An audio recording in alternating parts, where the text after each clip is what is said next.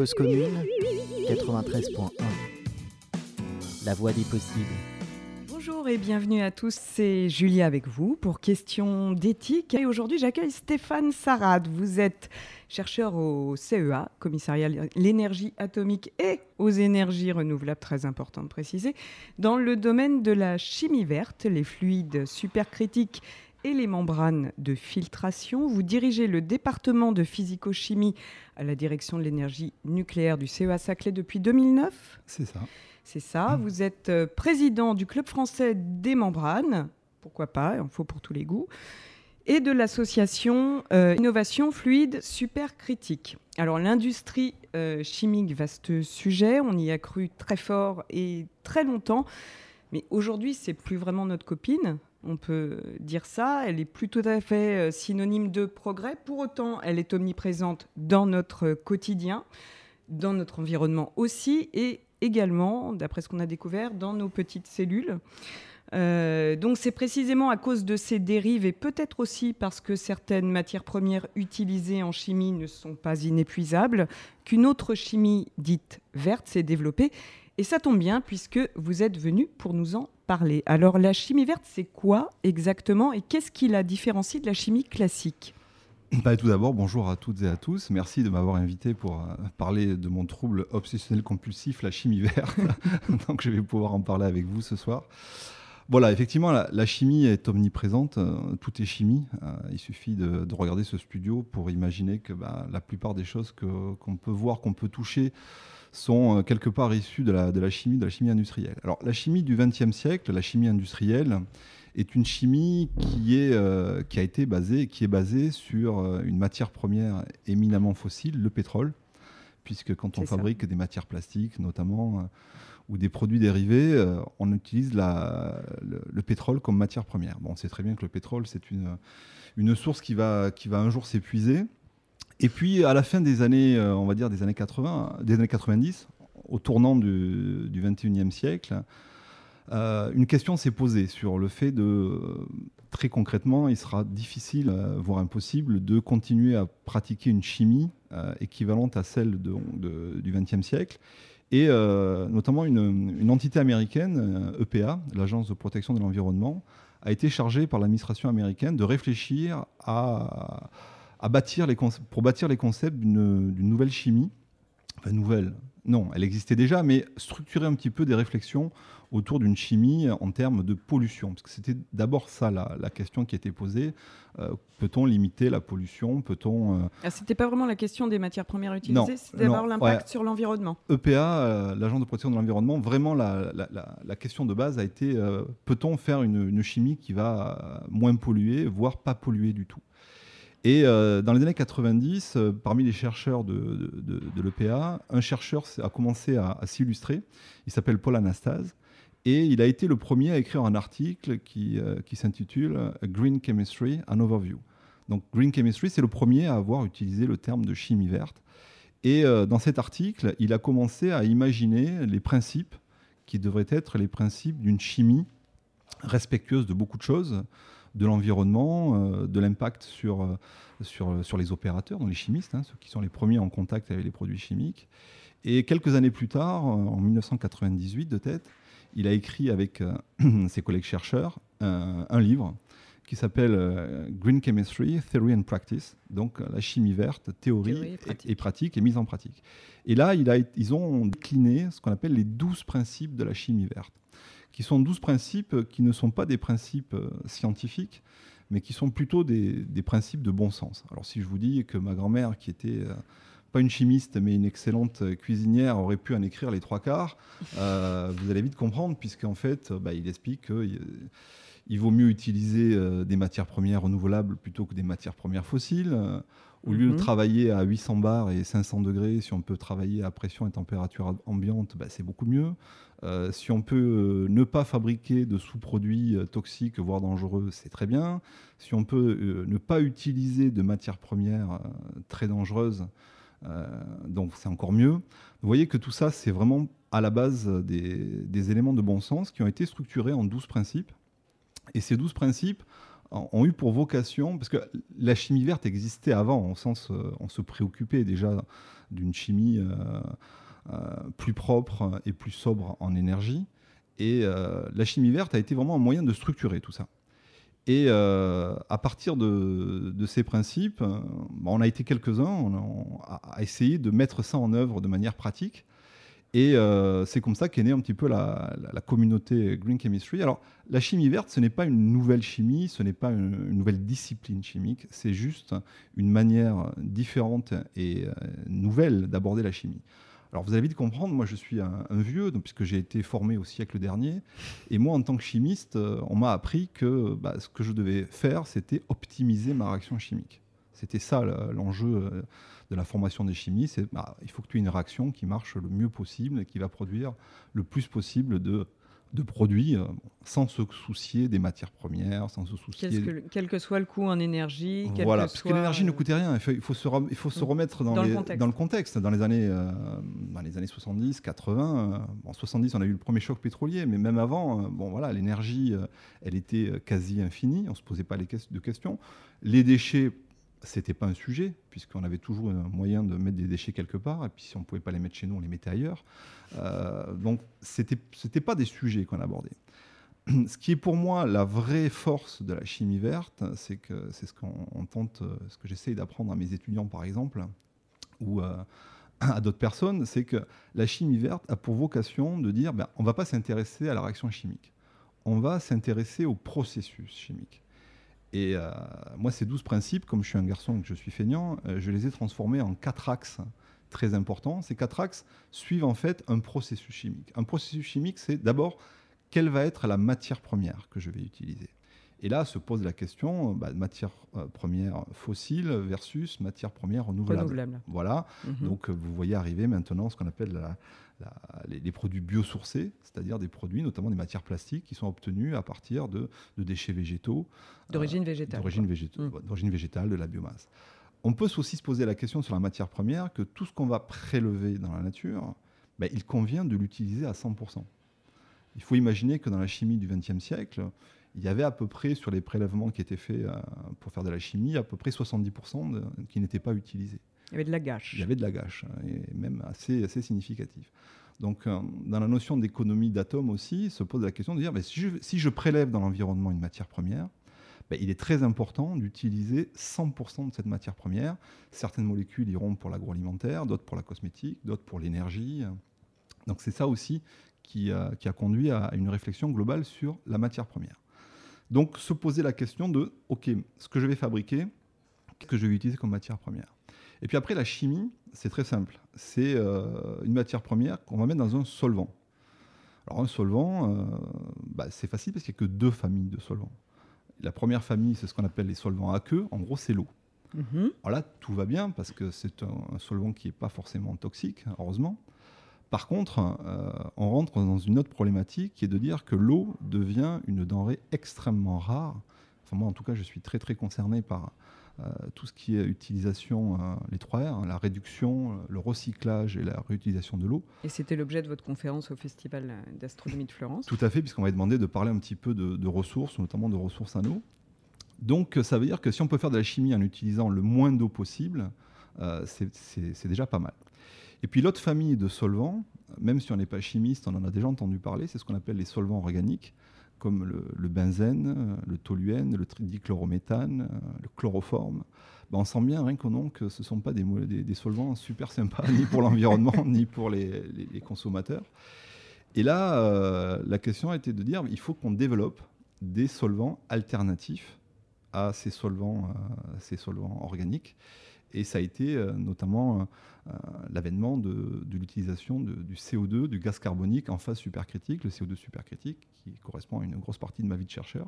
Alors euh, expliquez-nous ce que c'est que la phase supercritique pour que tout le monde puisse suivre alors, quand même. Alors vous imaginez du gaz carbonique, ça le gaz carbonique, on, a, on peut imaginer un gaz, du CO2, on en a un peu trop dans l'atmosphère d'ailleurs. C'est un gros méchant.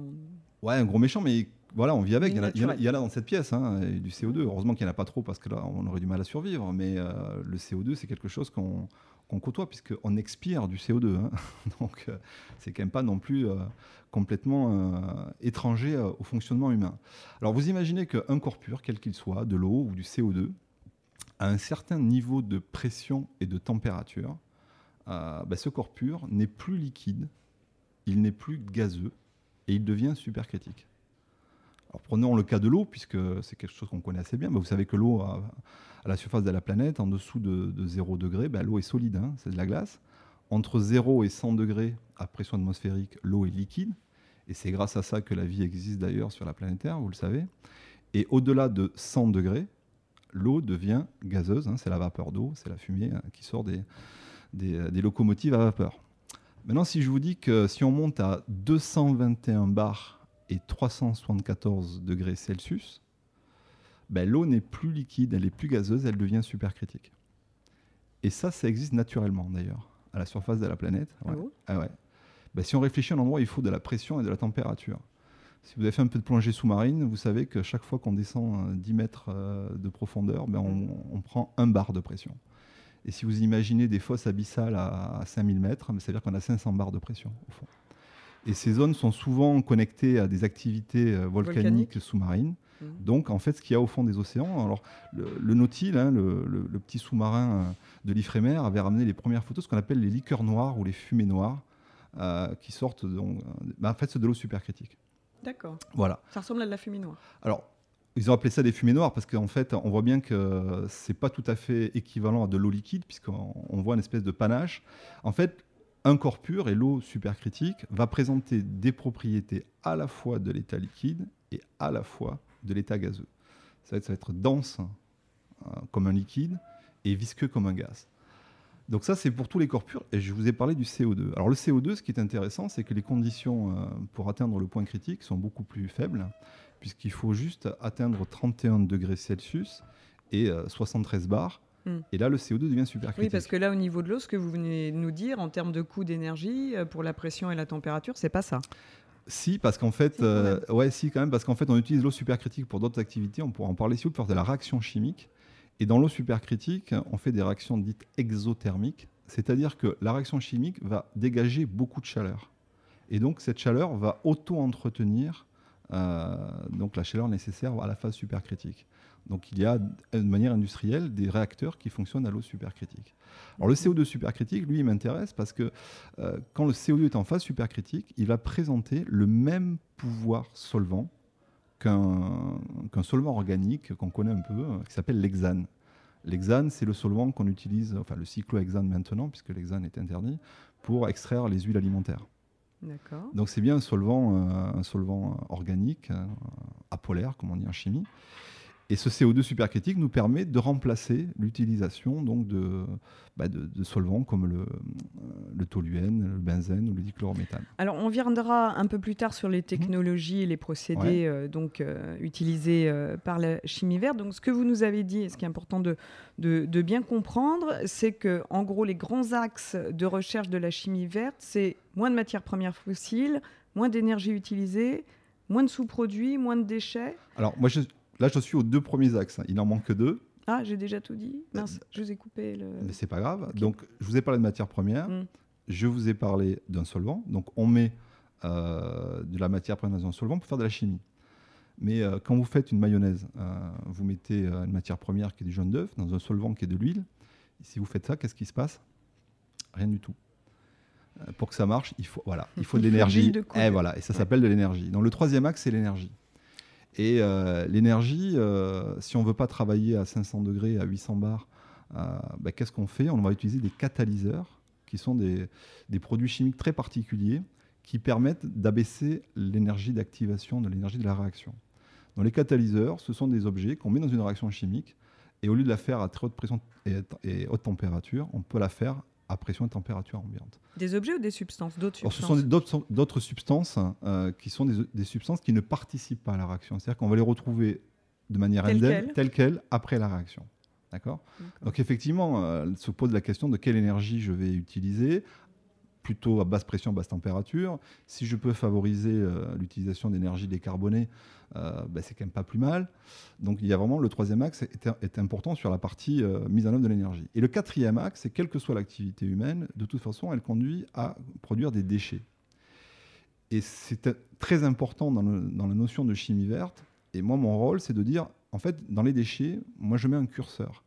C'est-à-dire qu'il y a une partie des déchets qui doit être recyclable, réutilisable, et il y a une partie qui sera ce qu'on appelle euh, les déchets ultimes, qui eux ne sont pas utilisables.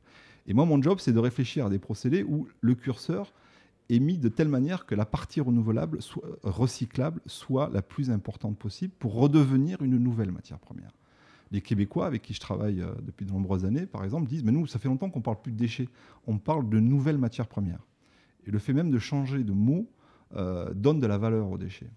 Mhm. Donc, se pose la question de, la partie euh, recyclable et se pose aussi la question de la, des déchets ultimes. Sous quelle forme vont-ils être? Est-ce que je peux les conditionner de manière à ce qu'il n'ait pas d'impact sur euh, bah, l'environnement, sur les, les, êtres vivants?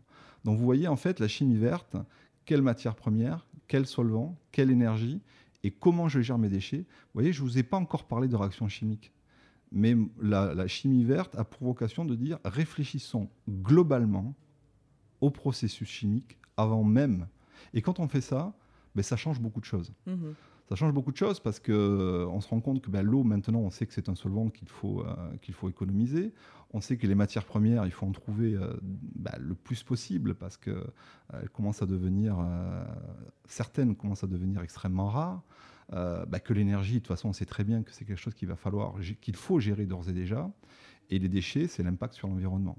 Mhm. Voilà. Donc, ce qui a changé avec la chimie verte, c'est la structuration de la réflexion du processus chimique selon, pour moi, ces quatre axes. Mhm. Concilier donc l'industrie chimique avec l'environnement. Voilà, qui est un paradoxe au départ, puisque c'est souvent présenté comme pas possible d'imaginer au départ l'industrie chimique et l'environnement euh, parlant de la, même, euh, de la même voie, mais en fait c'est une nécessité. Et comme vous dites, euh, au niveau des, des 12 principes fondateurs que vous, vous avez résumés en quatre axes, euh, c'est presque une question de bon sens. Pourquoi on ne s'était pas posé la question? Mais pourquoi on ne s'était pas posé? Parce que c'était un problème de coût, c'était un problème de culture. Rappelez, enfin, vous vous rappelez pas, vous êtes trop jeune, mais dans les années, euh, dans les années 60, 70, euh, l'énergie, elle était quasi inépuisable. Elle était perçue comme inépuisable.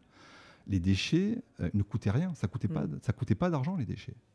ce qui a changé, c'est au début de, on va, du 21e siècle, la raréfaction des matières premières euh, qui était d'abord annoncé et qui commence à être une réalité sur, certaines, euh, certains composés, certaines substances. En chimie, ce qu'on appelle les terres rares ou les métaux précieux, euh, qui nous servent à fabriquer un certain nombre d'objets, hein, les, batteries au lithium, les écrans plats qui contiennent de l'indium, les, éoliennes qui contiennent du, dysprosium, ben, ce sont des matières premières qui ne sont pas des matières premières renouvelables, elles sont fossiles. Donc, ça, euh, c'était pour les écolos et les éoliennes Non, non, mais euh, non, pas, pas forcément. C'est une. Moi, je, là, je sais de discuter d'un point de vue purement scientifique et ressources. Hein. on n'est pas encore dans le débat euh, des énergies, mais on peut y venir si vous voulez. Mais y a, on, y viendra. on, y viendra. Mais cette notion de cette notion d'énergie. Euh, et ces notions de, rapport aussi à, aux fossiles, hein, euh, voilà, c'est aussi très important à avoir en tête. Mm.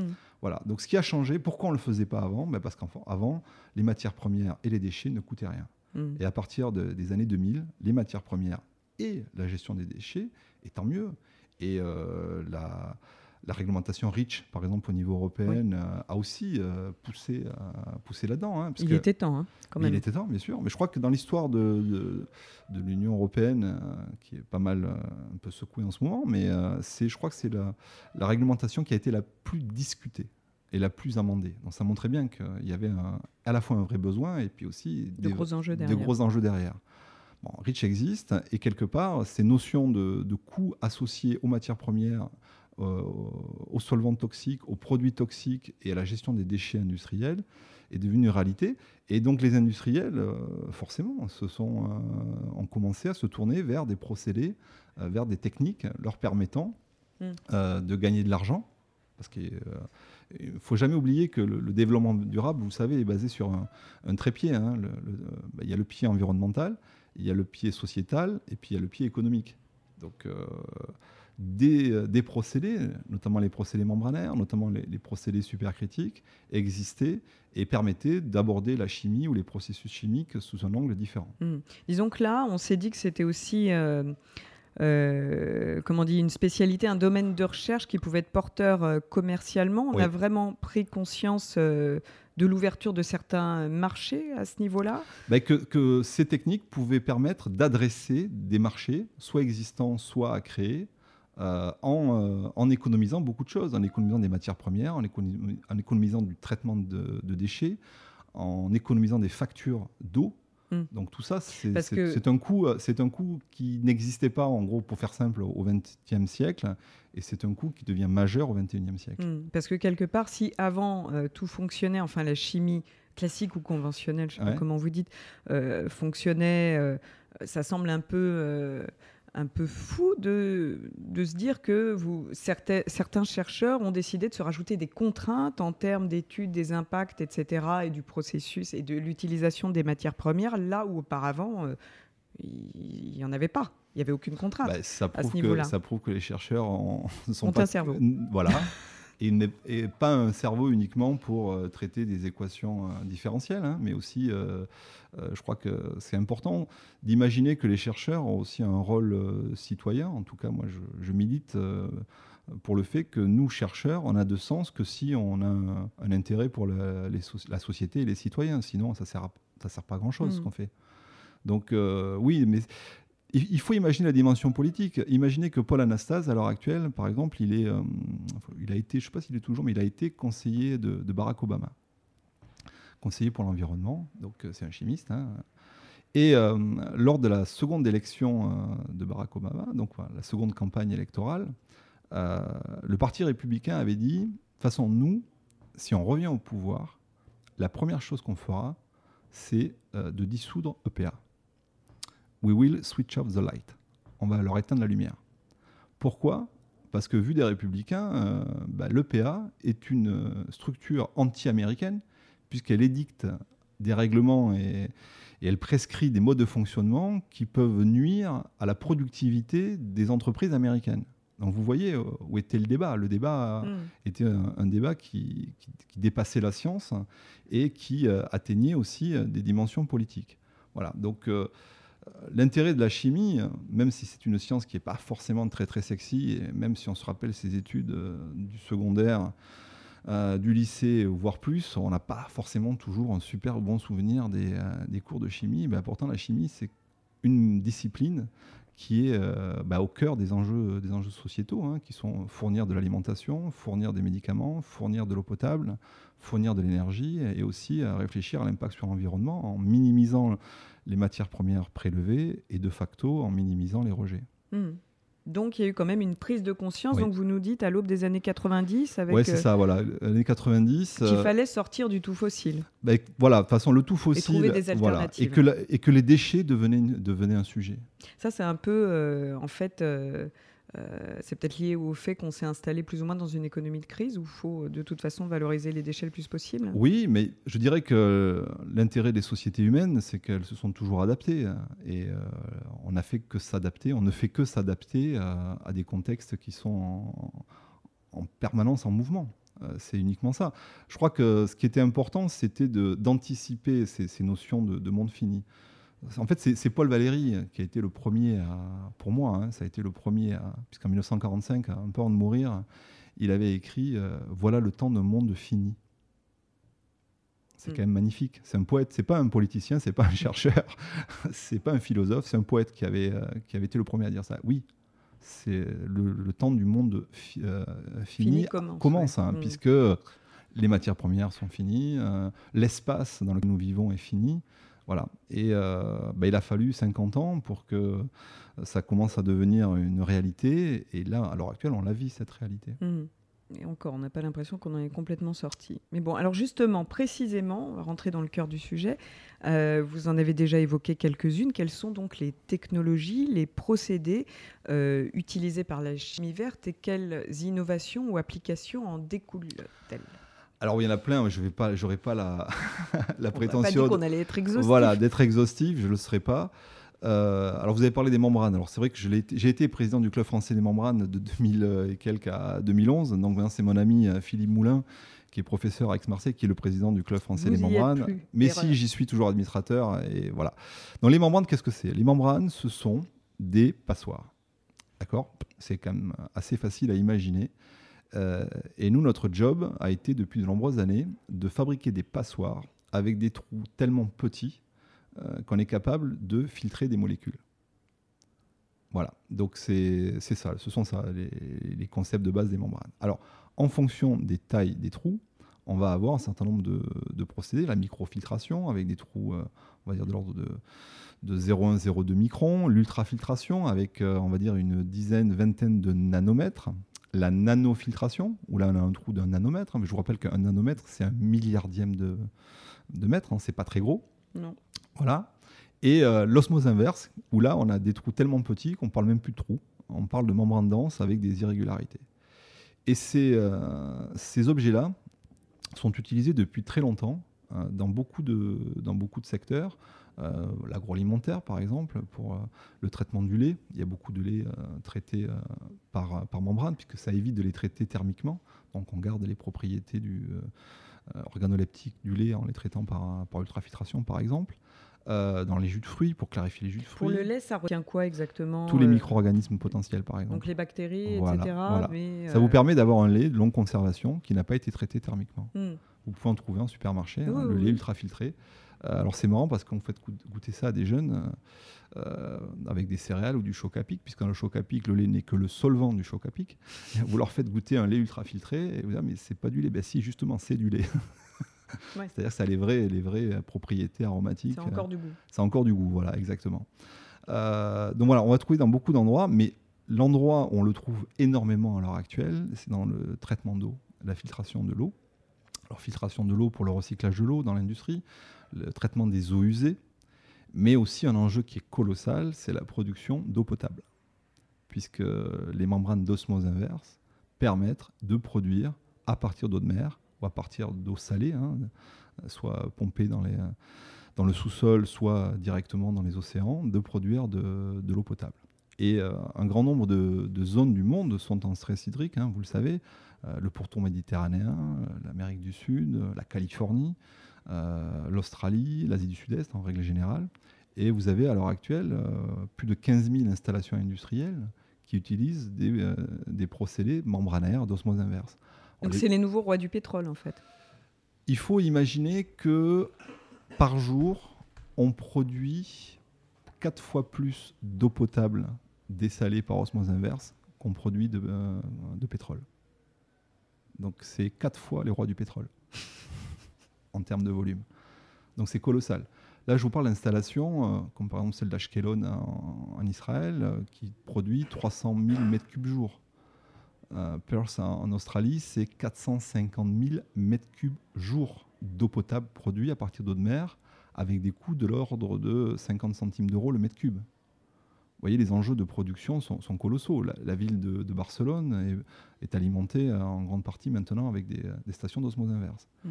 Voilà, donc ces procédés membranaires, les procédés membranaires sont nés de la première crise pétrolière, 1973. Pourquoi? Parce que quand on fait de la séparation, quand on faisait de la séparation en chimie, ben, qu'est-ce qu'on faisait? On faisait chauffer, on faisait la distillation, et euh, du fait de la température, ben, on avait euh, une différence de phase et on, pouvait séparer. Et quand on chauffe, on utilise euh, une matière première qui s'appelle le pétrole, du gaz. Et dans l'année 70-73, on s'est dit, est-ce qu'on pourrait faire de la séparation sans utiliser euh, de pétrole, donc de la chaleur? Et en fait, la séparation physique, puisque là, il s'agit de tamis moléculaire, hein, on ne joue pas sur les propriétés chimiques, on joue vraiment sur la taille des particules. Euh, et ça, c'est alimenté avec des pompes. Donc, on n'a pas forcément besoin euh, d'énergie thermique. Et ça a été un peu la base de départ. Et à l'heure actuelle, vous avez des, quantités colossales de, membranes vendues pour le traitement d'eau, par exemple. Des, pompes qui marchent comment? Parce que vous dites on n'a pas bah, L'électricité, ah, dans l'électricité, elle peut être euh, euh, nucléaire, elle peut être euh, avec des énergies renouvelables, elle peut être énergie alternative à l'électricité. Voilà. Quelle que soit la source, mais c'est l'électricité. Il n'y a pas besoin de chauffer. D'accord. Voilà, donc les membranes sont... Il faut imaginer que la, chimie verte est une espèce de boîte à outils. en tout cas, c'est comme ça que moi je la conçois. c'est à la fois un concept qui est un guide pour dire, bon voilà, on s'assoit, on réfléchit avant de commencer à faire la première réaction de chimie. Et une fois qu'on a fait ça, on dit OK, mais maintenant, dans la boîte à outils chimie verte, quels sont les procédés qui vont m'intéresser? Euh, Rappelez-vous, tout à l'heure, je vous ai dit, ben, quand on prélève de la matière première, c'est très intéressant de pouvoir séparer toutes les molécules qu'on va adresser à la cosmétique, à l'agroalimentaire, à la santé, à l'énergie maintenant, puisqu'on fabrique, on fait de l'énergie, les, biocarburants de troisième génération, hein, à partir de, microalgues, on peut aussi utiliser les membranes. Donc les membranes permettent de faire ce qu'on appelle du bioraffinage, c'est-à-dire qu'on peut séparer toutes les molécules d'une matière première et donc utiliser l'ensemble des molécules et donc ne fabriquer aucun déchet. Voilà, donc ça c'est vraiment un point important dans l'utilisation des membranes. Cause commune 93.1. L'autre point qui, m'intéresse un peu, qui est donc l'utilisation des fluides supercritiques, on a un peu développé ça tout à l'heure. Le CO2 supercritique, c'est un solvant, hein, je vous l'ai dit, c'est quelque chose qui permet de, de, solubiliser pour faire de l'extraction. Euh, alors, la plus ancienne application, elle commence à être connue maintenant, c'est l'application du café décaféiné. Imagine dans les années 70, quand euh, on commence à, sortir euh, les, euh, les premiers produits décaféinés, la décaféination, c'est-à-dire l'opération d'enlever la caféine du café, se fait par une extraction avec un produit chimique, avec un solvant chimique. Et les premières extractions fonctionnaient avec du benzène, du trichloréthylène, du chloroforme. Et malheureusement, certaines, dans le café décaféiné, subsistaient des traces résiduelles de ces solvants. Il y a eu beaucoup de victimes? Il y, en a eu, il y en a eu pas mal, puisque ceux qui consommaient beaucoup de café décaféiné ont commencé à avoir des affections type euh, cirrhose du foie, type atteinte du globérule rénal, du fait de l'accumulation de solvants organiques. Et donc là, très rapidement, les industriels disent stop. On arrête tout parce que c'est pas possible. Euh, et donc, euh, bah, le café, c'est simple parce qu'il y a quand même deux grands du café, un américain, euh, dont je ne dirai pas la marque, et puis un Suisse qu'on connaît aussi, je ne dirai pas la marque, mais qui, que, que Georges Counet a bien, a bien présenté. Ben, les Américains ont dit bon, on va racheter tous les brevets allemands sur le CO2 supercritique pour extraire la caféine avec ce solvant-là. Et de ce fait, ils ont pris toutes les parts de marché. Et à l'heure actuelle, depuis bientôt 40 ans, 45 ans, la moitié du café décaféiné est décaféiné par CO2 supercritique, sans traces résiduelles de solvant, sans affection pour les gens qui, euh, qui consomment ce type de café. Mhm. Alors, on pourrait se dire, OK, il y a l'aspect, euh, il y a l'aspect euh, sanitaire, il y a l'aspect environnemental. en fait, ce qui est très intéressant dans ce cas-là et qui va illustrer ce que j'essaie de dire tout à l'heure, c'est que quand on travaille avec du CO2 supercritique, on prend du café. Alors le café, ça, vaut, allez, on va dire 20 euros le kilo du bon café. Euh, café décaféiné, ça va être à peu près entre 25 et 30 euros le kilo. Et vous allez avoir un déchet lié à l'extraction, et ce déchet, c'est de la caféine. Et la caféine, il faut savoir, vous allez pouvoir la vendre entre 80 et 100 euros le kilo. Aux cosmétiques pour faire des crèmes amincissantes. Par exemple. il ne nous parle que de ça depuis que le printemps est arrivé. Par exemple, mais aussi euh, toutes les boissons énergétiques. Hein. Ah oui, oui, oui. Hein. D'accord même une qui depuis très longtemps utilise de la caféine. Oui, on la connaît bien. on la connaît bien aussi. Et puis imaginez que les pharmaciens utilisent beaucoup aussi de caféine dans les formulations, puisque c'est un tonique cardiaque naturel, la caféine. Donc là, vous avez un cas de figure où le fait de passer, de changer radicalement de procédé industriel a conduit très rapidement à des gains intéressants, puisque là, il n'y avait plus de, déchets à, à, retraiter, mais que le déchet devenait lui-même une matière première extrêmement rentable. Voilà, donc ça explique ce passage assez rapide. Et depuis l'histoire du café décaféiné, il y a eu d'autres applications qui se sont mises en œuvre. moi, ce qui m'intéresse, c'est qu'à chaque fois, on va retrouver les trois aspects. Bah, L'aspect euh, sociétal, enfin, les gens, ils ont pas envie de s'empoisonner quand ils prennent un produit, euh, alimentaire. Deux, on n'a pas envie de, pourrir l'environnement si, on peut éviter de le faire. Et trois, bah, c'est bien de pouvoir vivre aussi, de créer des emplois et, euh, et de produire des choses. Voilà, donc c'est un, peu ça qui a été là aussi la, force motrice pour le, CO2 supercritique, qu'on va retrouver assez traditionnellement dans l'agroalimentaire euh, et dans beaucoup d'autres applications maintenant, dans les matériaux, la, fabrication des matériaux. Et une application qui est extrêmement intéressante, moi que je trouve très intéressante, parce que j'ai pu visiter euh, il, y a, deux ans une usine à Taïwan qui, euh, qui appartient à un grand groupe américain qui fabrique des, des produits sport donc des, maillots, des chaussures. Et euh, bah, eux, ils ont investi dans le CO2 supercritique pour fabriquer et pour colorer des t-shirts. Et euh, un t-shirt fabriqué grâce au CO2 supercritique, où en fait le colorant n'est pas amené avec de l'eau, mais est amené avec du CO2 supercritique, ben, un t-shirt économise 150 litres d'eau. Donc ces usines, il y en a trois maintenant en Asie, euh, bah, leur communication est basée sur le fait qu'ils ont sauvegardé euh, par année des quantités colossales de piscines olympiques, d'équivalent de piscines olympiques euh, d'eau potable. De piscine olympique. Oui, je crois que c'est 300 000. pas juste d'eau pour euh, les, les, les, les, régions qui sont en stress hydrique. Non, mais, non, non, mais, non, mais la piscine olympique, ça permet de, de visualiser. De, visualiser voilà. Si je vous dis euh, c'est X euh, centaines de milliers de mètres cubes, hmm. vous, aurez du mal à, vous aurez beaucoup plus de mal à réaliser que si je vous dis on a économisé l'équivalent de 300 000 piscines olympiques. Hmm, hmm. Vous voyez ce que je veux dire? Et, cette entreprise de, matériel, euh, vêtements sportifs, euh, etc., euh, elle s'est intéressée à ce procédé. Pourquoi? Parce qu'elle avait envie réellement de réaliser des, économies en termes d'eau, parce qu'elle a envie de, envie de faire une opération de com. Alors, j'ai discuté avec eux, bien sûr, parce qu'ils m'ont invité, parce que le CEA où je travaille, on avait développé ce brevet il y a à la fin des années 90. Et euh, aucun industriel euh, français qu'on avait sollicité n'avait trouvé ça intéressant. Donc ce brevet est tombé en désuétude. Et eux, 20 ans plus tard, ils en ont fait des usines. Euh, quand j'ai parlé avec eux, ils m'ont dit que eux, leur marque et leur manière de fonctionner étaient basées sur l'innovation.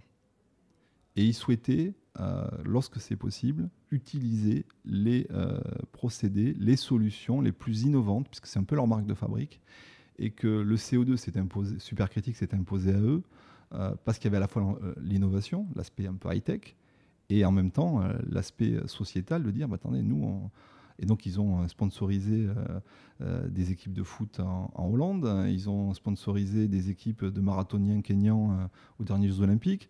Donc ils ont vraiment la double approche, à la fois high-tech, on prend ce qu'il y, a de meilleur en termes de technologie, et en plus cette, cette technologie se doit d'être adaptée euh, euh, aux contingences euh, bah, de, notre monde. Hmm. Est-ce que vous avez d'autres exemples comme ça d'applications au niveau des entreprises, à l'échelle industrielle que, vous, que vous connaissez, d'applications concrètes qui nous parlent? Concrètes qui vous parlent bah, Écoutez, je vais vous parler d'une application qui m'est chère et qui me vaut, qui me vaut non, ne rigolez pas parce que je ne veux pas y arriver, euh, qui me vaut euh, le surnom de sauveur de l'humanité alcoolique euh, par un, grand nombre de mes amis. Donc ça. Donc ça. Alors, ce n'est pas, pas, toute l'humanité, mais l'humanité alcoolique, c'est pas mal. En fait, avec mes équipes du, CEA de, Pierre Latte, on a développé, avec un industriel français qui s'appelle Diam, un bouchon, un bouchon en liège particulier, puisque ce bouchon a été grâce au CO2 supercritique, débarrassé de la molécule chimique naturelle responsable du goût de bouchon. Il n'y en a pas tellement, des bouteilles bouchonnées, ça arrive pas si souvent que ça. Ouais, ça arrive entre 3 et 7 Ah oui. Ça fait trop pour les. Ben, disons que si ça tombe sur un Aubryon 82, ça fait mal. Ça énerve un peu. Oui, c'est sûr. Hein, vous êtes d'accord avec moi? C'est sûr. Ça énerve un peu. Oui, ça fâche. Et donc cet industriel euh, bah, avait besoin, euh, mais pour sa propre survie en termes d'entreprise, d'être capable de, proposer un produit garanti sans goût de bouchon. Pourquoi? Parce qu'ils avaient vendu aux États-Unis des bouchons et que les, winemakers de la, Napa Valley leur faisaient des procès en disant mon vin, il est, voilà, mon, mon, vin il est bouchonné, donc c'est forcément votre, votre faute. Remboursé. remboursé, donc c'est frais d'avocat. Plus les dommages et intérêts. Ils étaient entre 100 et 150 000 euros par mois de frais d'avocat. Enfin, ah c'était des choses qui étaient colossales. C'était colossal et la boîte allait, allait couler.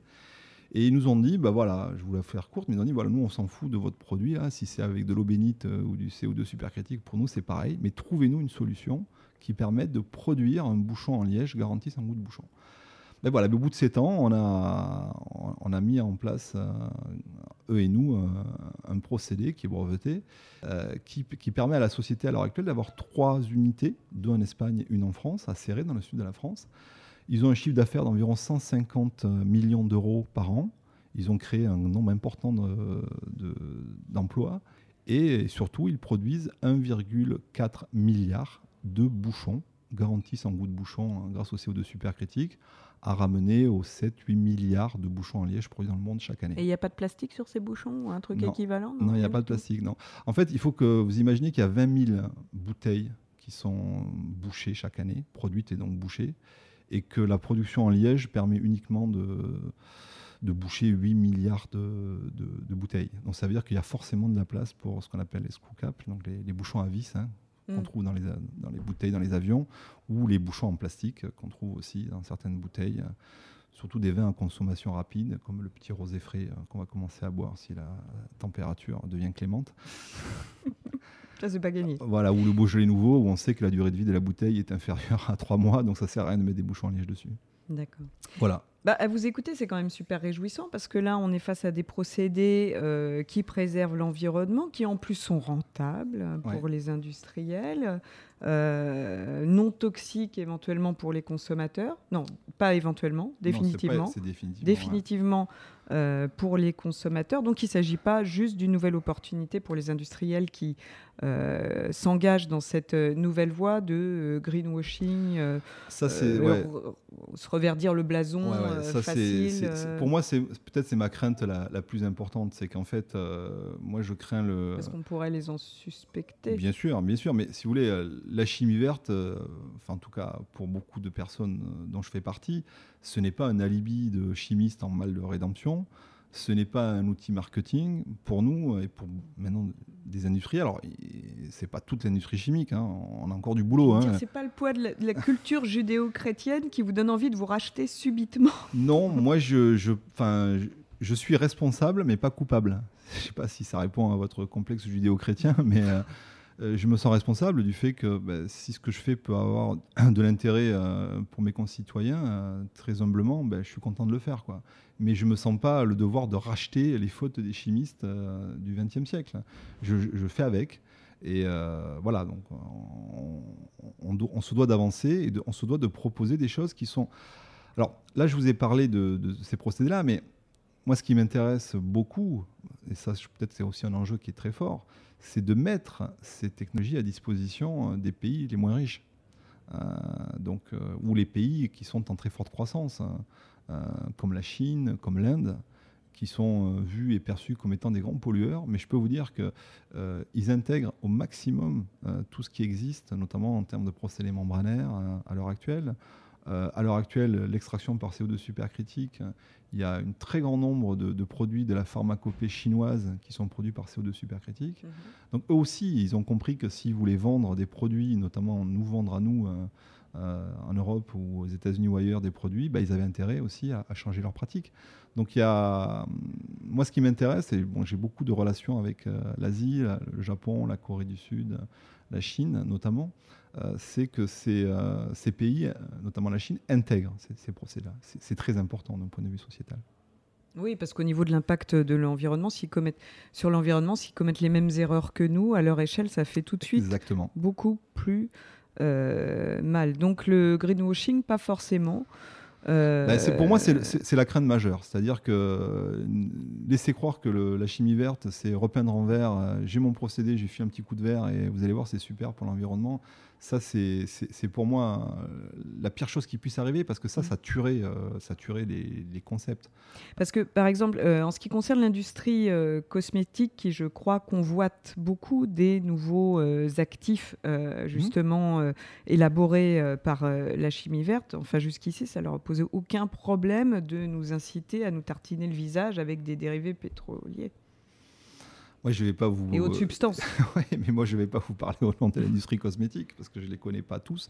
Euh, mais c'est clair que. non, mais il y a carré- on Bien prend n'importe, même en bien sûr, pharmacie. bien sûr. Voilà. Donc à l'heure actuelle, euh, ben voilà, ils sont parmi les premiers aussi à rechercher des principes euh, actifs euh, obtenus dans ces conditions-là. Euh, et c'est- rappelez-vous euh, le, rappelez-vous le bouchon, sans goût de bouchon, d'accord? Oui. Euh, ben Vous imaginez que le déchet de ces usines, qu'est-ce que c'est? C'est un extrait hyper concentré de trichloroanisole, c'est-à-dire la molécule responsable du goût de bouchon. D'accord? Oui. et ça, c'est quelque chose qui sent pas très très bon, vous pouvez l'imaginer, hein, c'est c'est assez horrible. Et en fait, moi, j'ai été très fier, c'est que quand euh, j'ai visité la, la première usine, j'ai dit, mais vous en faites quoi là, de votre truc Vous le brûlez? Ah non, mais pas de problème, on le recycle. On le vend à l'industrie cosmétique. Le truc qui pue le bouchon. Ouais, parce que ça contient des antioxydants naturels. Et donc, euh, ils ont réussi à enlever l'odeur, donc à désodoriser ce- leur, leur extrait, et ils vendent ça en termes de matières premières pour l'industrie cosmétique, pour du bio, puisque euh, Comment ils ont enlevé l'odeur? Pardon, comment ils ont enlevé l'odeur mais par des, par des procédés d'extraction très très très très doux qui enlèvent euh, CO2 supercritique ou autre, hein, qui enlèvent euh, les parties. les- Alors l'odeur, qu'est-ce que c'est? Ce sont les molécules les plus volatiles, les Mm. plus petites. Donc si on extrait ces molécules les plus petites, bah, vous avez un produit qui est désodorisé.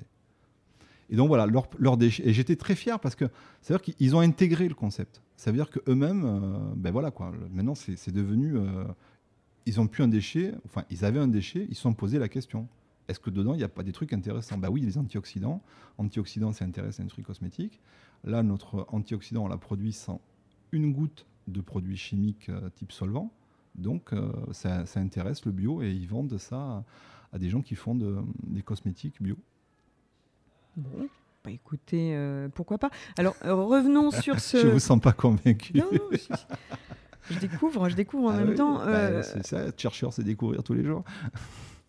et ce CO2 supercritique, il vient d'où exactement ce CO2 Parce que Ah. le CO2, on n'arrête pas de nous dire qu'il y en a trop, Mhm. euh, qu'il faut le neutraliser, l'enterrer. Le... Enfin bon, bref, on ne sait pas trop quoi en Alors faire. moi, Mais justement, est-ce que c'est une utilisation possible pour en diminuer les quantités dans l'atmosphère ou Oui, pas? la réponse est oui, mais les quantités qu'on va utiliser sont tellement faibles en regard des, euh, Des émissions? des émissions. euh.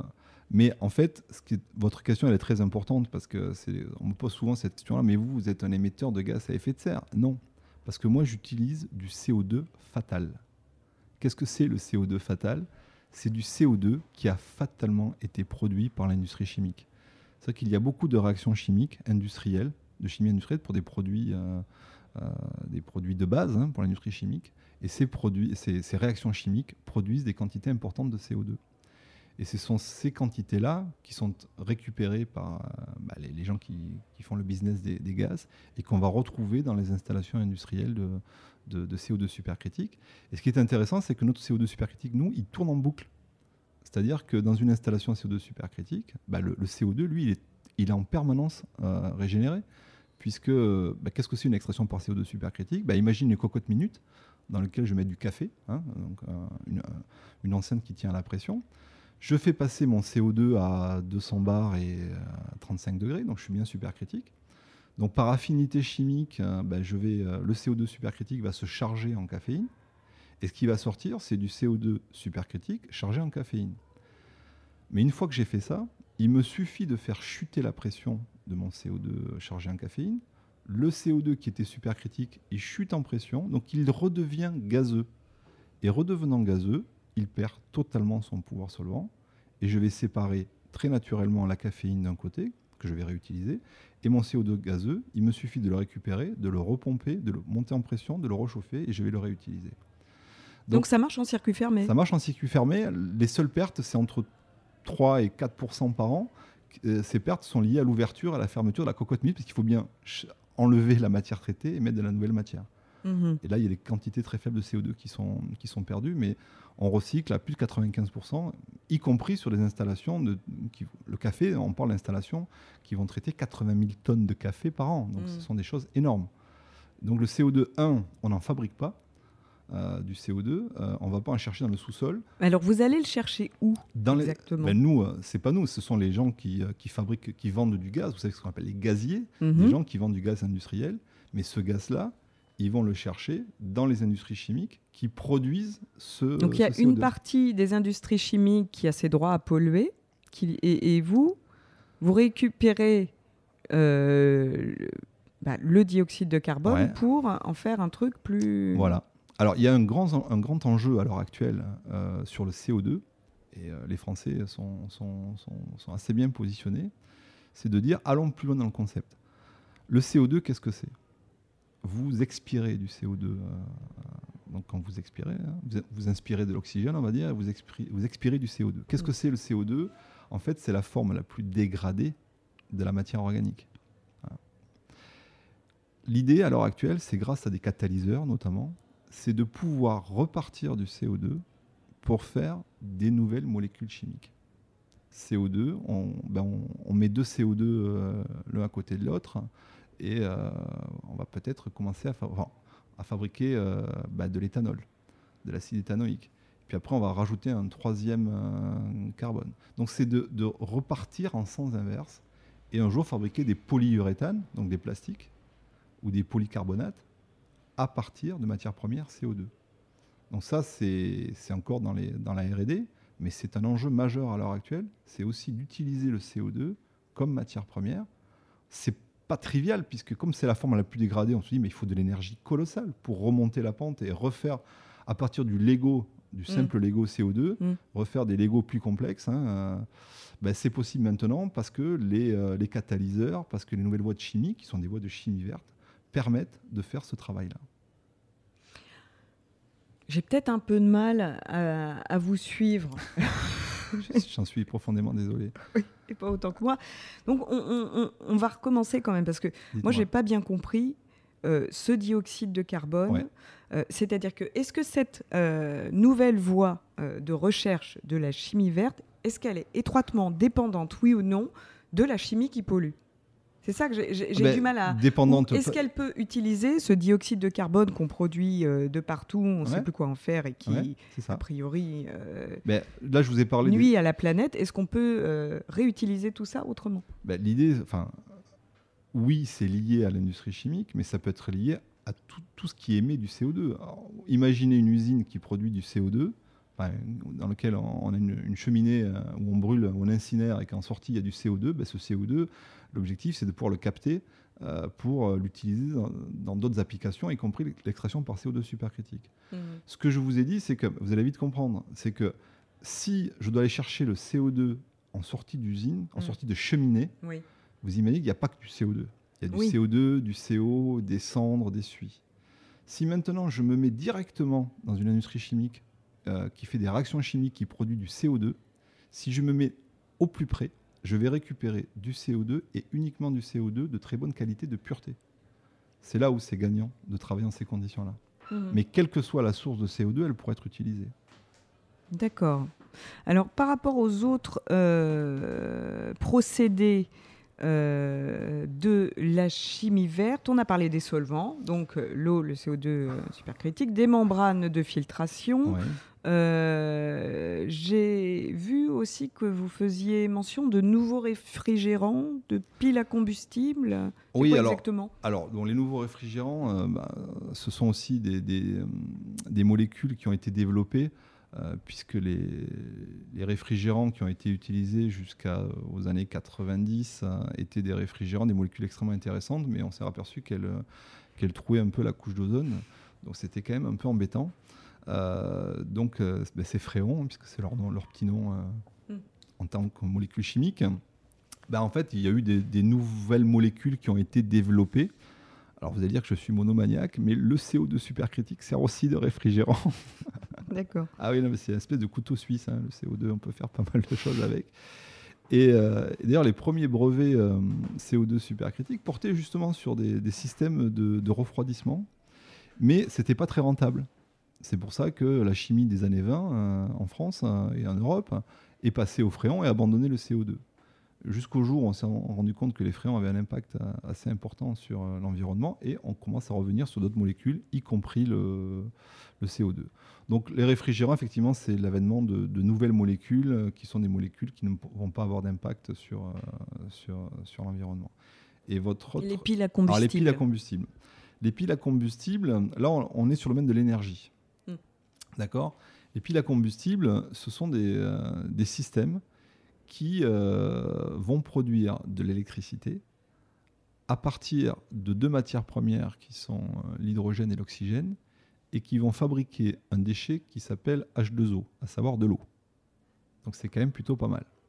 Alors les les piles à combustible sont connues depuis très très longtemps, puisque si vous avez même vu le film Apollo 13, euh, le programme Apollo et Apollo 13, euh, ben, leur vrai souci c'est qu'ils ont percé un réservoir d'oxygène et d'hydrogène et que la pile à, co- à combustible commence à plus trop bien marcher puisqu'il n'y a plus d'éléments de, base. Donc on connaît ça depuis très très longtemps.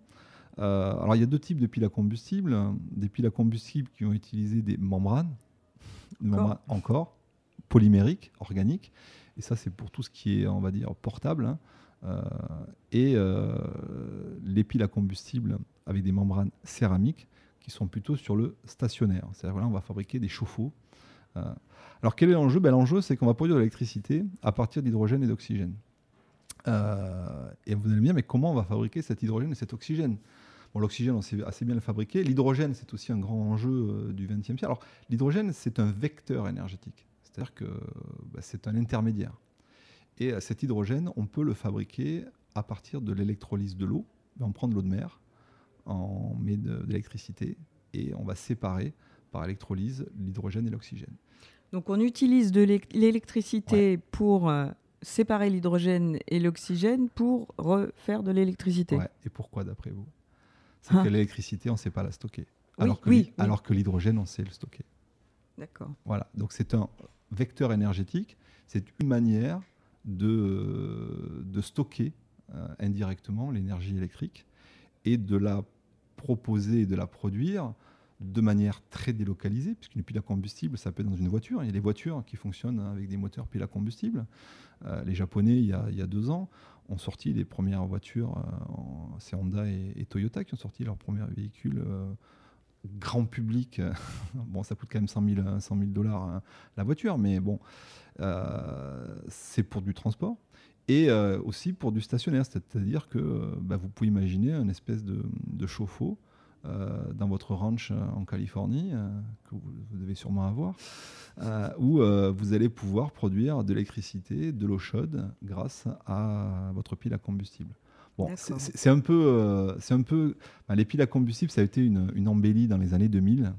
Et euh, ils sont, on n'est pas aussi loin que ce qu'on imaginait être à l'heure actuelle en termes de fiabilité, en termes de, mise en œuvre. Mais bon, on continue à y travailler. D'accord. Alors, euh, au début de cette émission, j'ai énuméré de façon succincte euh, votre curriculum vitae, qui est très très long. Non, c'est très surfait. Donc, euh, j'ai omis de mentionner que vous dirigiez également, sauf si je me trompe, la chaire d'ingénierie nucléaire à Reva Paritech, euh, que vous présidez, sauf si je me trompe, la section technique de la Société française d'énergie nucléaire. Donc euh, le nucléaire comme ça, euh, vu de loin ou même d'un peu plus près, c'est pas vraiment super propre comme industrie. Bah, disons que je vais même plus loin, c'est que nucléaire et chimie verte au départ. Euh, ça peut sembler paradoxal. Ça peut sembler paradoxal, je dirais même limite provocateur. Hein bah, soyez, soyez honnête. Quelque part, on se demande si c'est pas handicapant en termes de crédibilité. Bah alors, j'ai eu beaucoup à, répondre à ce genre de choses, puisqu'il y, a même, euh, il y a même des gens qui m'ont refusé la parole sur la chimie verte sous prétexte que j'étais au CEA, puisque j'étais au CEA, je ne pouvais pas parler de chimie verte.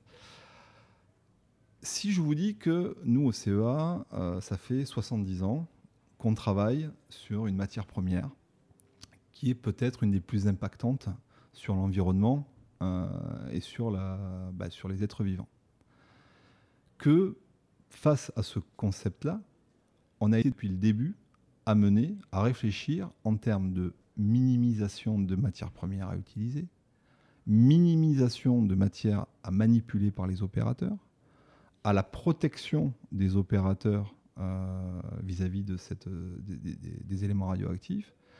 On a été amené, la France est euh, un des pays leaders dans le recyclage des éléments nucléaires.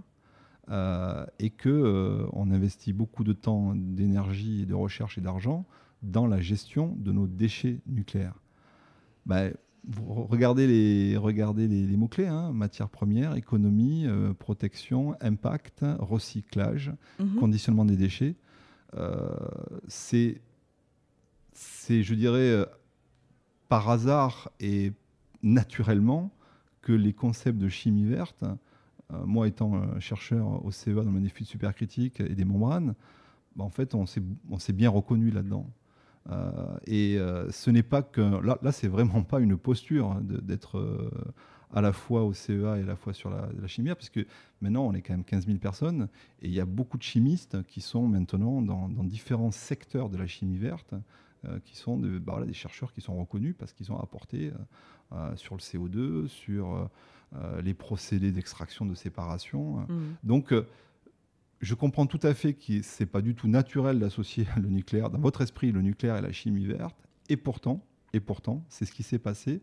Et que pour moi, il n'y a aucune distorsion entre, entre les contraintes qui sont liées à celles de la recherche et de l'industrie nucléaire, où là, de toute façon, on, travaille avec des objets tellement impactants que dès le départ, euh, là, là on ne peut pas faire des manips et on verra après. Dès le départ, on est obligé de se comment on va faire?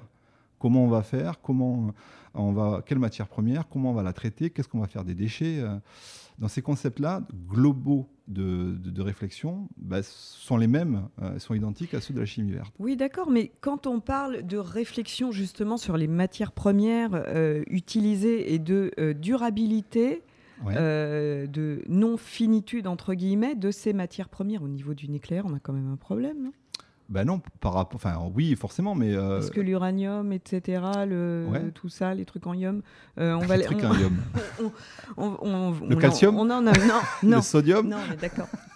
On, on, les cherche pas, on va en trouver euh, pas trop chez nous, plutôt ailleurs d'ailleurs. Et, euh, et puis après, au niveau des déchets, alors je suis certainement pas euh, au, au, fait de tout ça, mais si on arrive à recycler les, les déchets nucléaires et pas simplement à les stocker, à les enterrer mmh. quelque part. Bah, c'est l'enjeu des réacteurs de quatrième génération, qu'on appelle les réacteurs de cycle fermé, qui sont des réacteurs dont l'objectif est de brûler les déchets nucléaires. Cause commune 93.1. Donc revenons. non, mais Incinération, brûler, tout ça pas bon hein, pour l'atmosphère en général. Brûler, c'est traiter, c'est-à-dire décomposer, c'est détruire. Euh, donc revenons, revenons, à votre question de. Parce qu'au niveau traitement des déchets, on est d'accord, l'incinérateur, c'est ce qu'il y a de pire. Hein, non, mais c'est vrai que j'aurais pas dû utiliser le merde, mais en fait, c'est le terme américain, c'est burner. C'est de dire les réacteurs de quatrième génération, euh, ceux sur lesquels on travaille à l'heure actuelle, notamment au CEA, ce sont des réacteurs qui auront pour vocation, en plus de produire l'électricité, euh, comme font ceux de deuxième et troisième génération, c'est aussi d'être capable d'utiliser n'importe quelle matière première radioactive, y compris les déchets. D'accord? Euh, Si je reviens à votre, question initiale, oui, c'est fossile, l'uranium. Réserve. Alors, pour faire simple, le, le pétrole, c'est 50 ans à peu près devant nous. Le gaz nat, c'est 70, euh, 100 ans. Euh, le nucléaire actuel, si on fait rien d'autre, c'est 350 ans. ah ouais, donc après nous le déluge. Non, c'est pas ça. C'est-à-dire qu'on a, on a devant nous le temps nécessaire pour justement aller à différentes solutions. Ben, la fusion en est une. Hein. ITER, qu'est-ce que c'est ITER C'est produire avec une réaction nucléaire qui est celle que, le Soleil euh, utilise pour produire de l'énergie mais, mais le, la fission, on sait que ça ne sera pas avant 2100. D'accord? Donc, euh, bah, d'ici là, il convient d'utiliser, de produire de l'énergie décarbonée. Parce que n'oublions pas quand même que c'est aussi ça qu'il y a derrière. Vous n'en parlez pas, mais. Oui. oui. À moins que le climat ne vous intéresse pas, mais. Si, si, absolument. Mais, si, mais, si, mais, ça veut dire qu'on est, devant, on est devant un choix de société. Comment on va fabriquer de l'énergie pour 9 milliards d'habitants, dont 90% vont vivre en site urbain euh, de manière importante, parfois délocalisée et euh, avec euh, la plus faible émission de, CO2 possible. C'est ça l'équation. Donc pour moi... Bah, Seul le nucléaire est capable de relever. mais, bien sûr que non. Mais le nucléaire n'est sûrement pas la solution. Mais pour moi, il n'y a pas de solution sans le nucléaire dans un mix. Voilà, dans un mix. Dans un mix, bien sûr. Mais c'est évident. Enfin, je crois qu'on est, on est beaucoup à partager ça. Mais oui, d'accord. Mais, produire de l'énergie. Par euh, rapport aux, axes majeurs que vous définissiez, euh, aux quatre axes pour euh, ce qui est de la chimie verte, c'est vrai que là, il y a quand même une contradiction, voire un paradoxe, puisque la durabilité des ressources n'est pas là en ce qui concerne le nucléaire. Quant aux déchets, le moins possible, etc. Alors effectivement, il faut certainement travailler dessus pour réussir à trouver des solutions. Je vous Mais quand on voit l'impact et à quelle échelle de temps. Mmh. On va devoir se coltiner, entre guillemets, pardonnez-moi l'expression, ces déchets pour les générations futures. C'est franchement pas un cadeau qu'on leur fait. Mmh. On, peut quand même euh, se dire que là, on est peut-être. Euh, bah, c'est bien, hein, euh, les radiateurs électriques, etc. Le nucléaire, c'est. Oui, C'est de l'électricité, on a besoin d'électricité, on ne sait pas fonctionner autrement a- à l'heure actuelle. voilà. Vous voyez que là, Maintenant, on peut peut-être apprendre à être un petit peu plus sobre déjà Ouais, pour diminuer sûr. euh, nos. Enfin, éviter d'être dans les excès, comme on Bien a eu l'habitude de faire jusqu'ici, Alors, sans. Vous voyez que vous êtes en train de parler de deux choses. C'est Ouais. ouais, c'est ça qui est intéressant. C'est qu'en fait, euh, euh, vous parlez à la fois de produire de l'énergie Mhm. et à la fois de choix sociétaux. Mm. Parce que c'est de ça dont on parle. Mm. C'est de se dire qu'est-ce qu'on veut faire, comment on va produire de l'énergie pour tout le monde, à un coût accessible, avec un impact le plus faible possible, mais euh, avec un choix de société qu'il y a derrière.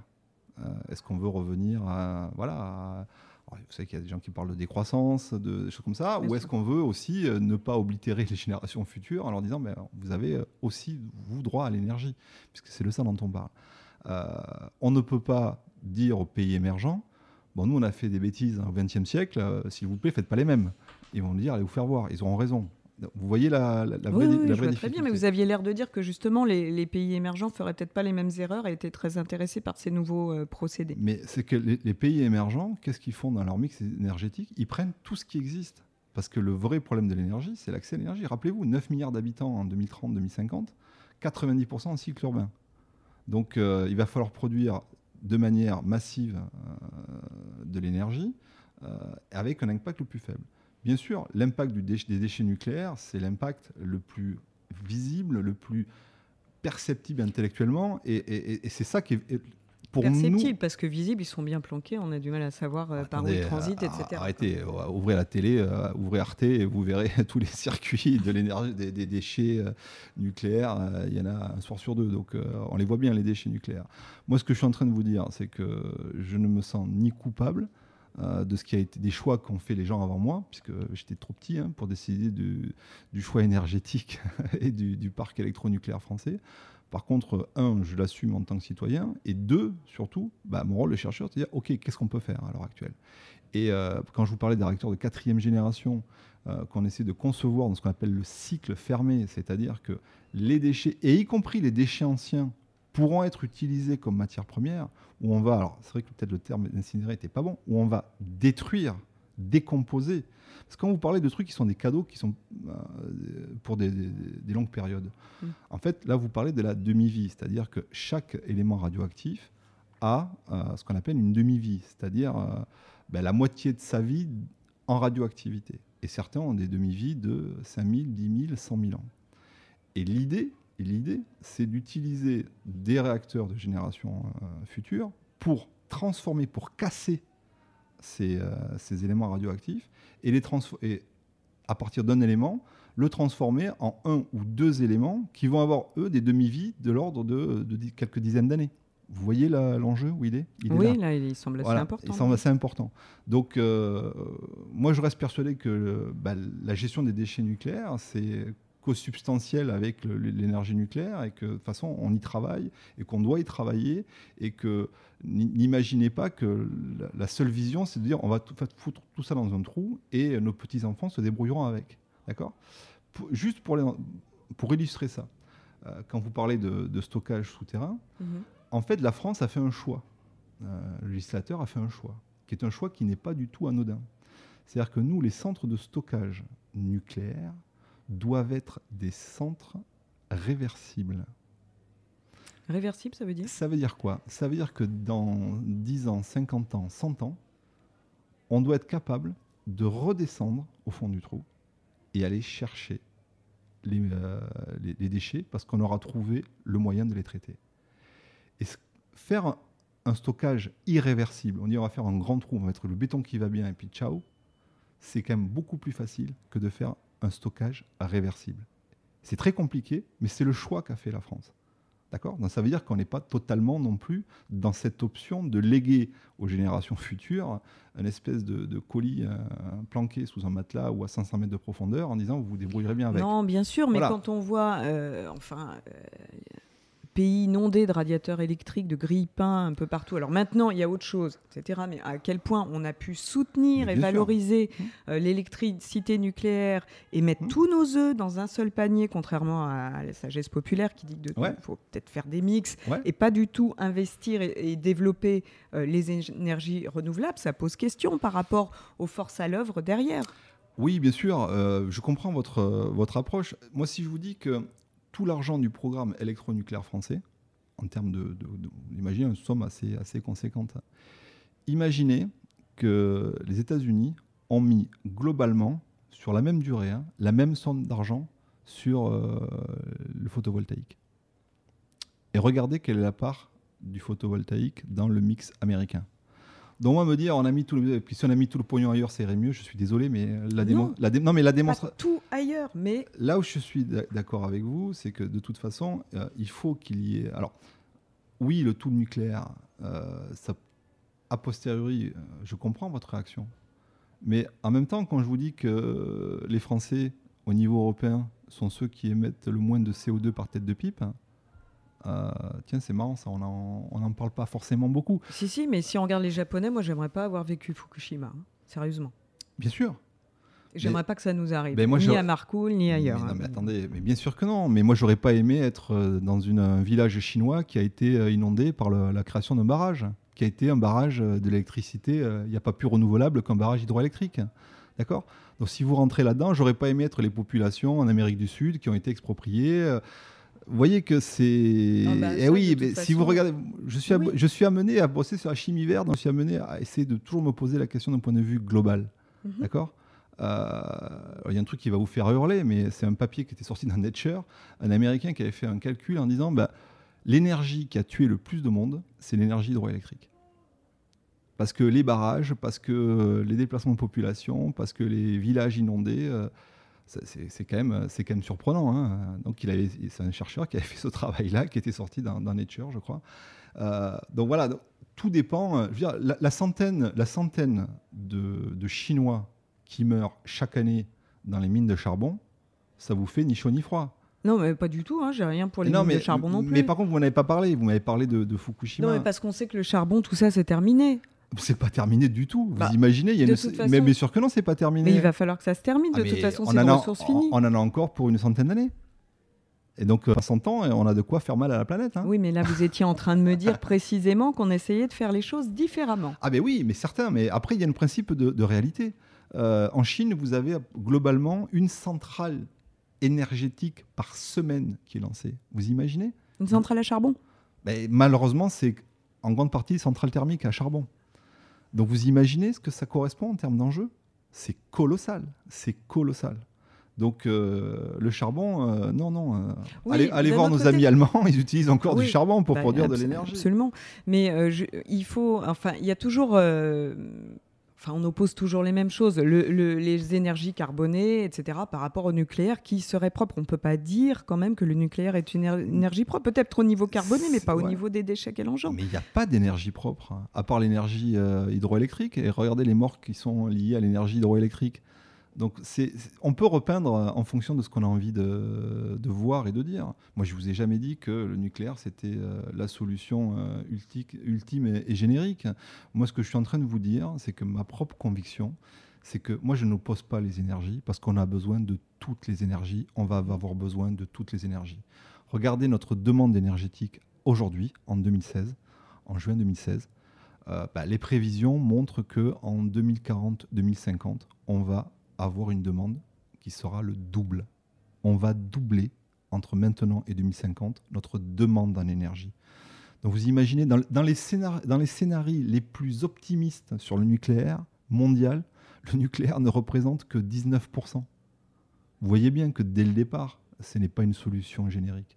Par contre, elle est adaptée à des grands centres urbains, elle est adaptée à de- des sites industriels, mais euh, quand il va s'agir d'approvisionner euh, des, des endroits plus reculés, des endroits euh, euh, moins bien connectés, ben forcément, euh, des éoliennes, forcément du photovoltaïque.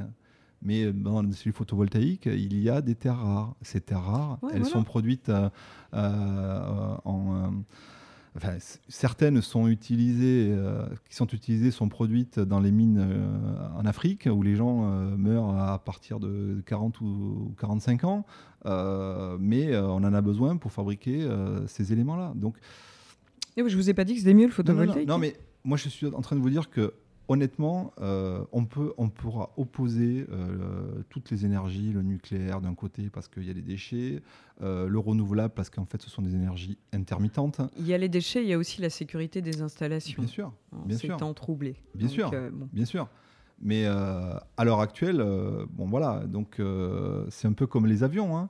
Les avions, ce sont. Non mais pour moi, la crainte du nucléaire, elle est très souvent liée à, la crainte de, de prendre l'avion. Quand vous rentrez dans un avion, il y a à peu près 10% des gens qui ont euh, une trouille euh, monstrueuse. Mais alors que l'avion, c'est le système de transport le plus sûr au monde par kilomètre parcouru. Et pourtant, les gens rentrent dans un avion, et il y en a, j'en connais, qui sont morts de trouille. C'est viscéral. Le nucléaire, c'est pas très éloigné de ça en termes de, de perception aussi. C'est quand même euh, une perception, euh, ben voilà, enfin, le nucléaire, c'est aussi Hiroshima, c'est aussi, c'est ça les fonds baptismaux du nucléaire ah aussi. Donc c'est la bombe, et donc euh, il y a aussi des gens qui ont une crainte que moi je comprends, hein, comme je comprends la, peur de l'avion. Bon, après, une fois qu'on a dit ça, on peut prendre l'avion, qui est le, et on prend sans aucune difficulté notre voiture, qui est le système de transport peut-être le plus dangereux au nombre de kilomètres parcourus. Donc vous voyez que cette notion de perception du risque, euh, alors c'est vrai que dans notre voiture, on a le sentiment qu'on conduit et qu'on maîtrise notre destin. Alors que quand on rentre dans un avion, on conduit rien et on est au bon vouloir du gars qui pilote. Et si en plus il est dépressif, on l'a vu malheureusement hein, oui, oui, bah, récemment. Récemment, voilà.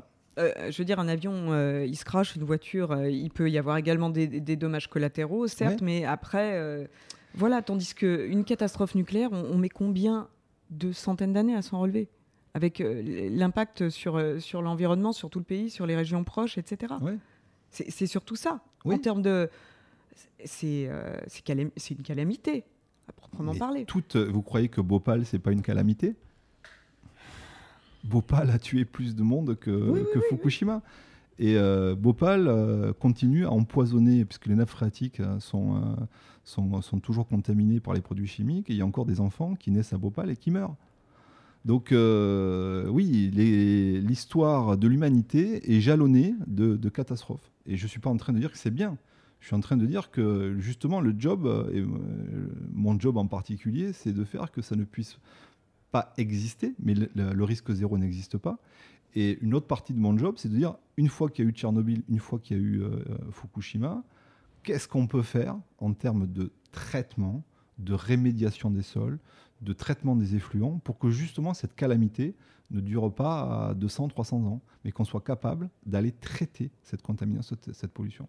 Et ça, les Français, nous, on, est très investis, notamment à Fukushima. Hein.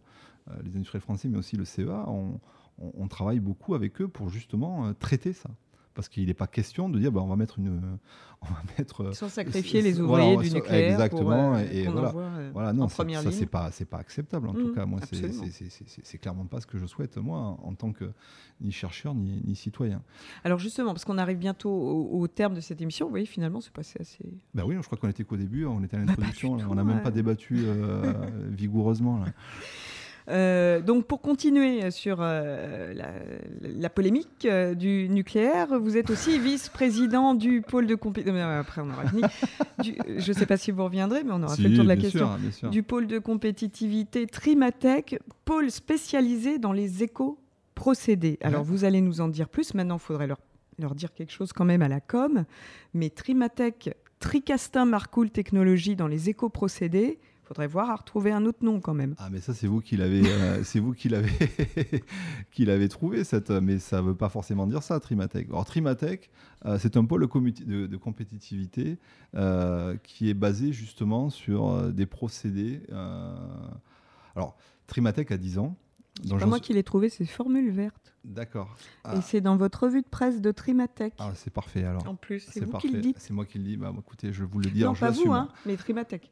Donc, il se trouve que euh, dans cette zone-là, donc Tricastin, donc c'est Pierre-Latte et Marcoule, euh, c'est une zone qui est malheureusement euh, désertée par les grands industriels français. et qui a un très grand nombre de, PME, PMI. Donc je parle du, du Gard rhodanien, je parle du sud de la Drôme, du nord-ouest de, de, PACA. Et que lors de la création des pôles de compétitivité, une des questions qui a été posée par le gouvernement, c'est de dire mais vous, les grands donneurs d'ordre, vous, les grands chercheurs en termes de, pas grande qualité, mais en termes de, quantité, puisque le site de Tricastin et le site de Marcoule, ce sont des, des, nombres importants de chercheurs, bah, et tout ce que vous avez fait sur le nucléaire, euh, bah, il y a peut-être des trucs que vous pourriez transférer euh, vers le non nucléaire. Euh, et ça, ça fait partie très clairement de ce que j'ai fait pendant de nombreuses années au CEA, puisque fut supercritique et membrane au CEA, je vous ai dit, j'ai travaillé sur le bouchon sans goût de bouchon, j'ai travaillé avec de, l'industrie pharmaceutique pour produire des, principes actifs bio, euh, donc j'ai travaillé aussi pour des, applications non nucléaires. Mais ce sont les mêmes boîtes à outils. Et donc l'idée de, de, Tricastin euh, Marcoul Technologie, puisque ça vous plaît, euh, ça a été de dire, mais parmi tout ça, est-ce que vous ne pourriez pas réinvestir dans le tissu régional de manière à accompagner des PME et à augmenter leur productivité en leur mettant à disposition ces procédés-là. Et comme par hasard, parmi les quatre procédés de base euh, de, Trimatech, on trouve bah, les membranes et les fuites supercritiques. Donc euh, bah, j'avoue en être euh, quelque part responsable. mais très, heureusement pour moi, ça a été largement dépassé. Et à l'heure actuelle, ce pôle a accompagné un nombre très important de PME, PMI en termes de 180 adhérents, dont 75% de PME. Ouais, c'est ça. Mais c'est la typologie en fait des acteurs de ces. Euh, Il y en a de plus en plus des, pôles de compétitivité comme ça en France, hein, qui se, alors, qui sont pas forcément orientés totalement vers la chimie verte, mais qui en développent euh, certaines, euh, enfin certains procédés parce que ça a l'air quand même porteur. Euh, en termes économiques et d'emploi. En emploi et surtout en termes de compétitivité. C'est-à-dire que moi, ça m'intéresse énormément. C'est-à-dire que pouvoir permettre à des PME, euh, des PMI d'accéder à ces technologies-là, à cette boîte à outils, ça c'est extrêmement enrichissant pour moi d'un point de vue intellectuel. Parce que là, j'ai l'impression de vrai, euh, de vrai utile. puisque les grands groupes, ils n'ont pas besoin de la R&D fait par les, le CNRS, les universités. R&D, recherche et développement, hein, on a tous bien compris. Voilà. Donc euh, les, grands groupes ont les moyens de procéder en grande partie à leur propre recherche. Les gens dans les PME, ils n'ont pas les moyens humains. Et donc c'est très important de pouvoir réinjecter dans... Et là, ces acteurs-là dont vous parlez, euh, ce sont des gens bah, qui, euh, qui, qui, ont besoin de trouver des marchés, qui ont besoin de créer de l'emploi, qui ont besoin d'exporter aussi. Et à l'export, forcément, ce sont ces procédés-là qui sont les, les, les, plus, les plus vendeurs et les plus productifs. Et euh, ben voilà, ça fait partie des, choses qu'on a, qu'on a mis en œuvre depuis une dizaine d'années. Alors oui, euh, au bout de dix ans, euh, ben les pôles de compétitivité, à l'heure actuelle, on se pose la question d'ailleurs de leur utilité. Il y a une réflexion qui est lancée sur faut-il les garder, faut-il en supprimer? On veut en garder 15 à visée internationale et puis les autres, on ne sait pas trop ce qu'on va en faire.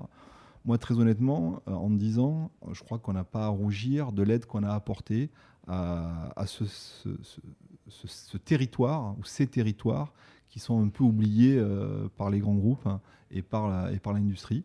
Et que euh, pour exister, oui, il faut réfléchir éco-conception, oui, il faut réfléchir éco-procédé, oui, il faut réfléchir à valorisation des déchets, de la biomasse. Hein, voilà. Et c'est un peu ça notre, notre enjeu à l'heure actuelle, c'est de trouver une voie là-dedans.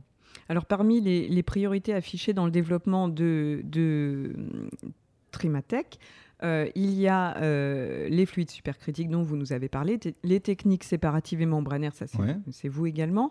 Euh, la production et la valorisation de la biomasse algale, ça c'est pas vous. Vous, pouvez nous en dire deux oui, mots parce que mais... j'ai entendu parler également de chimie bleue. Alors on appelle ça de la chimie bleue maintenant parce qu'il fait appel. On aime bien les couleurs en fait. le vert c'était tendance, le bleu pourquoi pas. c'est pas vraiment, peut-être pas vraiment votre domaine. Ça serait une chimie tournée vers les ressources marines? Alors en fait euh, qui aurait des applications dans l'agriculture et l'agroalimentaire. Ouais, c'est ça. Donc, euh, en fait, euh, les, on va dire les deux premiers que vous avez cités, ils existaient déjà. Mhm. D'accord Il y a dix ans, plus de dix ans, on commençait à parler bah, de, la de la valorisation des algues et en particulier des microalgues.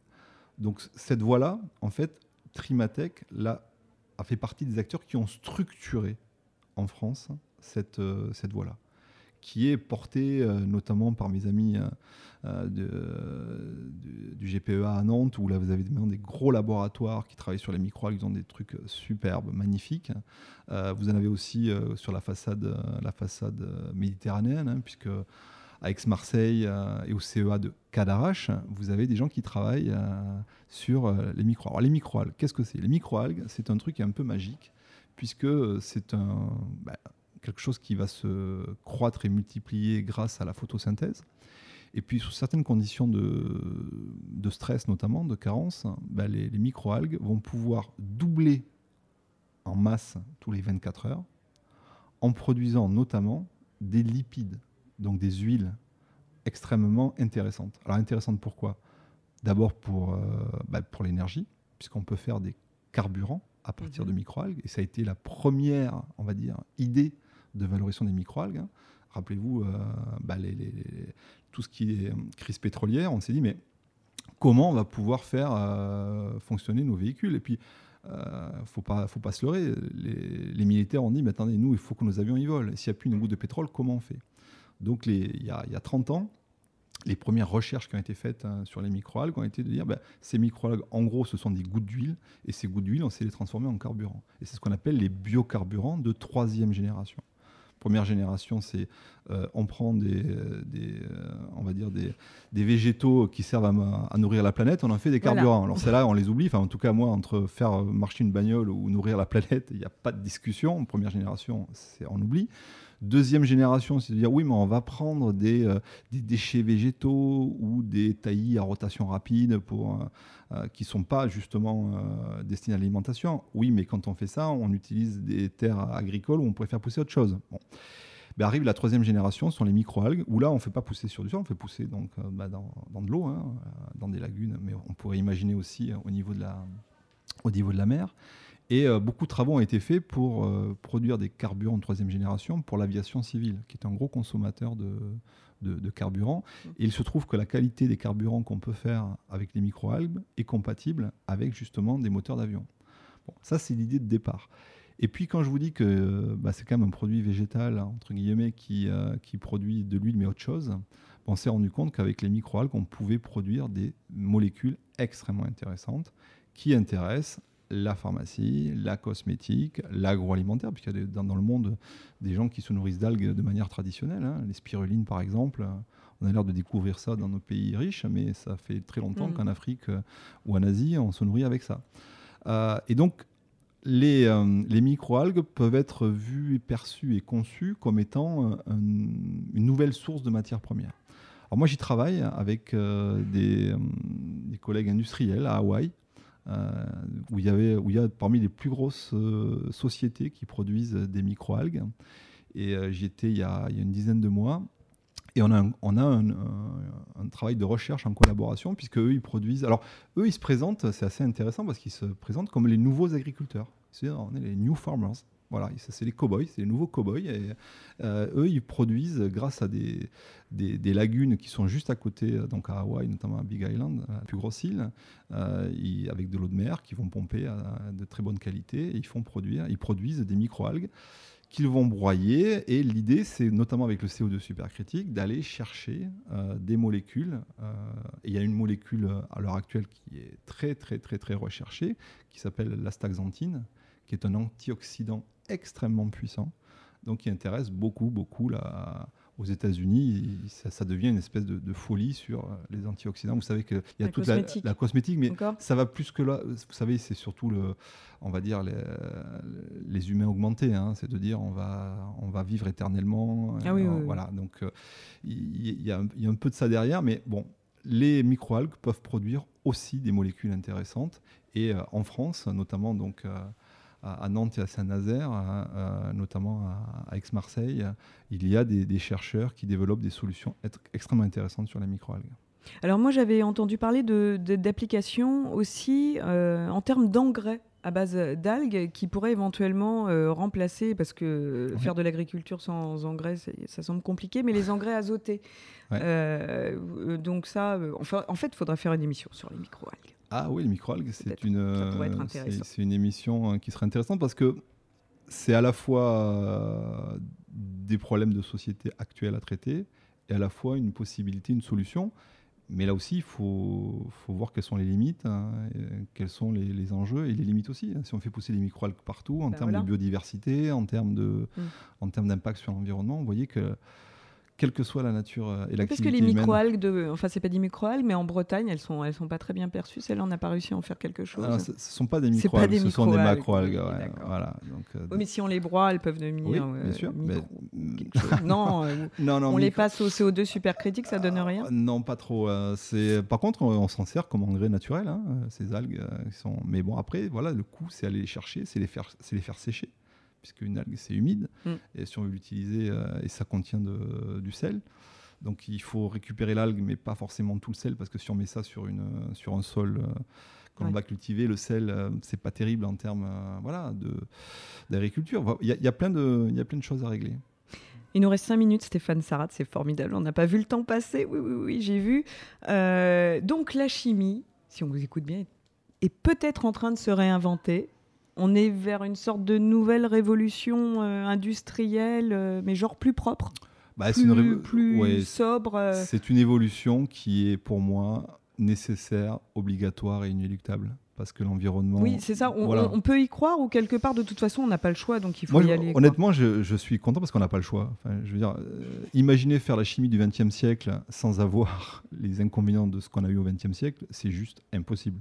Bon, donc on est condamné à évoluer. Mais pour moi, c'est une condamnation plutôt douce, euh, alors qui prendra un temps que je ne suis pas capable de définir à l'instant T. Mais euh, c'est une évolution qui est, euh, qui est pour moi incontournable parce qu'il bah, n'y a pas forcément d'autres solutions et c'est ça qui est intéressant. Et puis voilà, là aussi, on me dit, ouais, vous êtes un, grand optimiste. Bah, bien sûr, je suis un optimiste, heureusement, il faut parce que voilà, il y, y, a des générations qui vont venir derrière nous et qu'il y a des solutions et puis que la nature humaine a toujours su s'adapter. ben voilà, on continue dans, cette voie-là. Euh, et puis la chimie, la chimie c'est la seule discipline scientifique dont l'industrie porte le même nom. Il n'y a pas d'industrie biologique, il n'y a pas d'industrie mathématique, il n'y a pas d'industrie physique. Ouais, ça, ça, vous colle à la peau quand même, ça vrai, c'est compliqué. Eh ouais, ça veut dire que c'est une discipline où la, à la fois la recherche et la mise en œuvre euh, sont étroitement liées, et c'est aussi ce qui m'intéresse dans cette discipline. Merci Stéphane Sarah d'avoir accepté notre invitation. Merci Julien. Alors, euh, vous animez un blog sur la chimie verte. Donc, pour ceux qui aimeraient en savoir plus, euh, on peut donner l'adresse de ce blog éventuellement. C'est euh, Chimie verte et plus encore, encore c'est ça. et vous êtes l'auteur de plusieurs ouvrages de vulgarisation scientifique, dont le plus récent aux éditions Le Pommier, de la Joconde au test ADN jusqu'où ira la chimie. Exactement. la chimie d'une planète durable, intéressant pour nos auditeurs en particulier, toujours aux éditions Le Pommier, toujours, en 2011. La chimie est-elle réellement dangereuse? Celui-là, il faut que je le lise. il va vous plaire. Celui-là, il va vous plaire. Voilà. Euh, le Pommier également. Et quelles sont les ressources de la chimie verte? Ça, c'était EDP Science. Hein. Ouais, ça, c'était le premier. Ouais. Voilà, je crois qu'on a fait le tour de la question. Merci. Cause commune 93.1 La voie des possibles.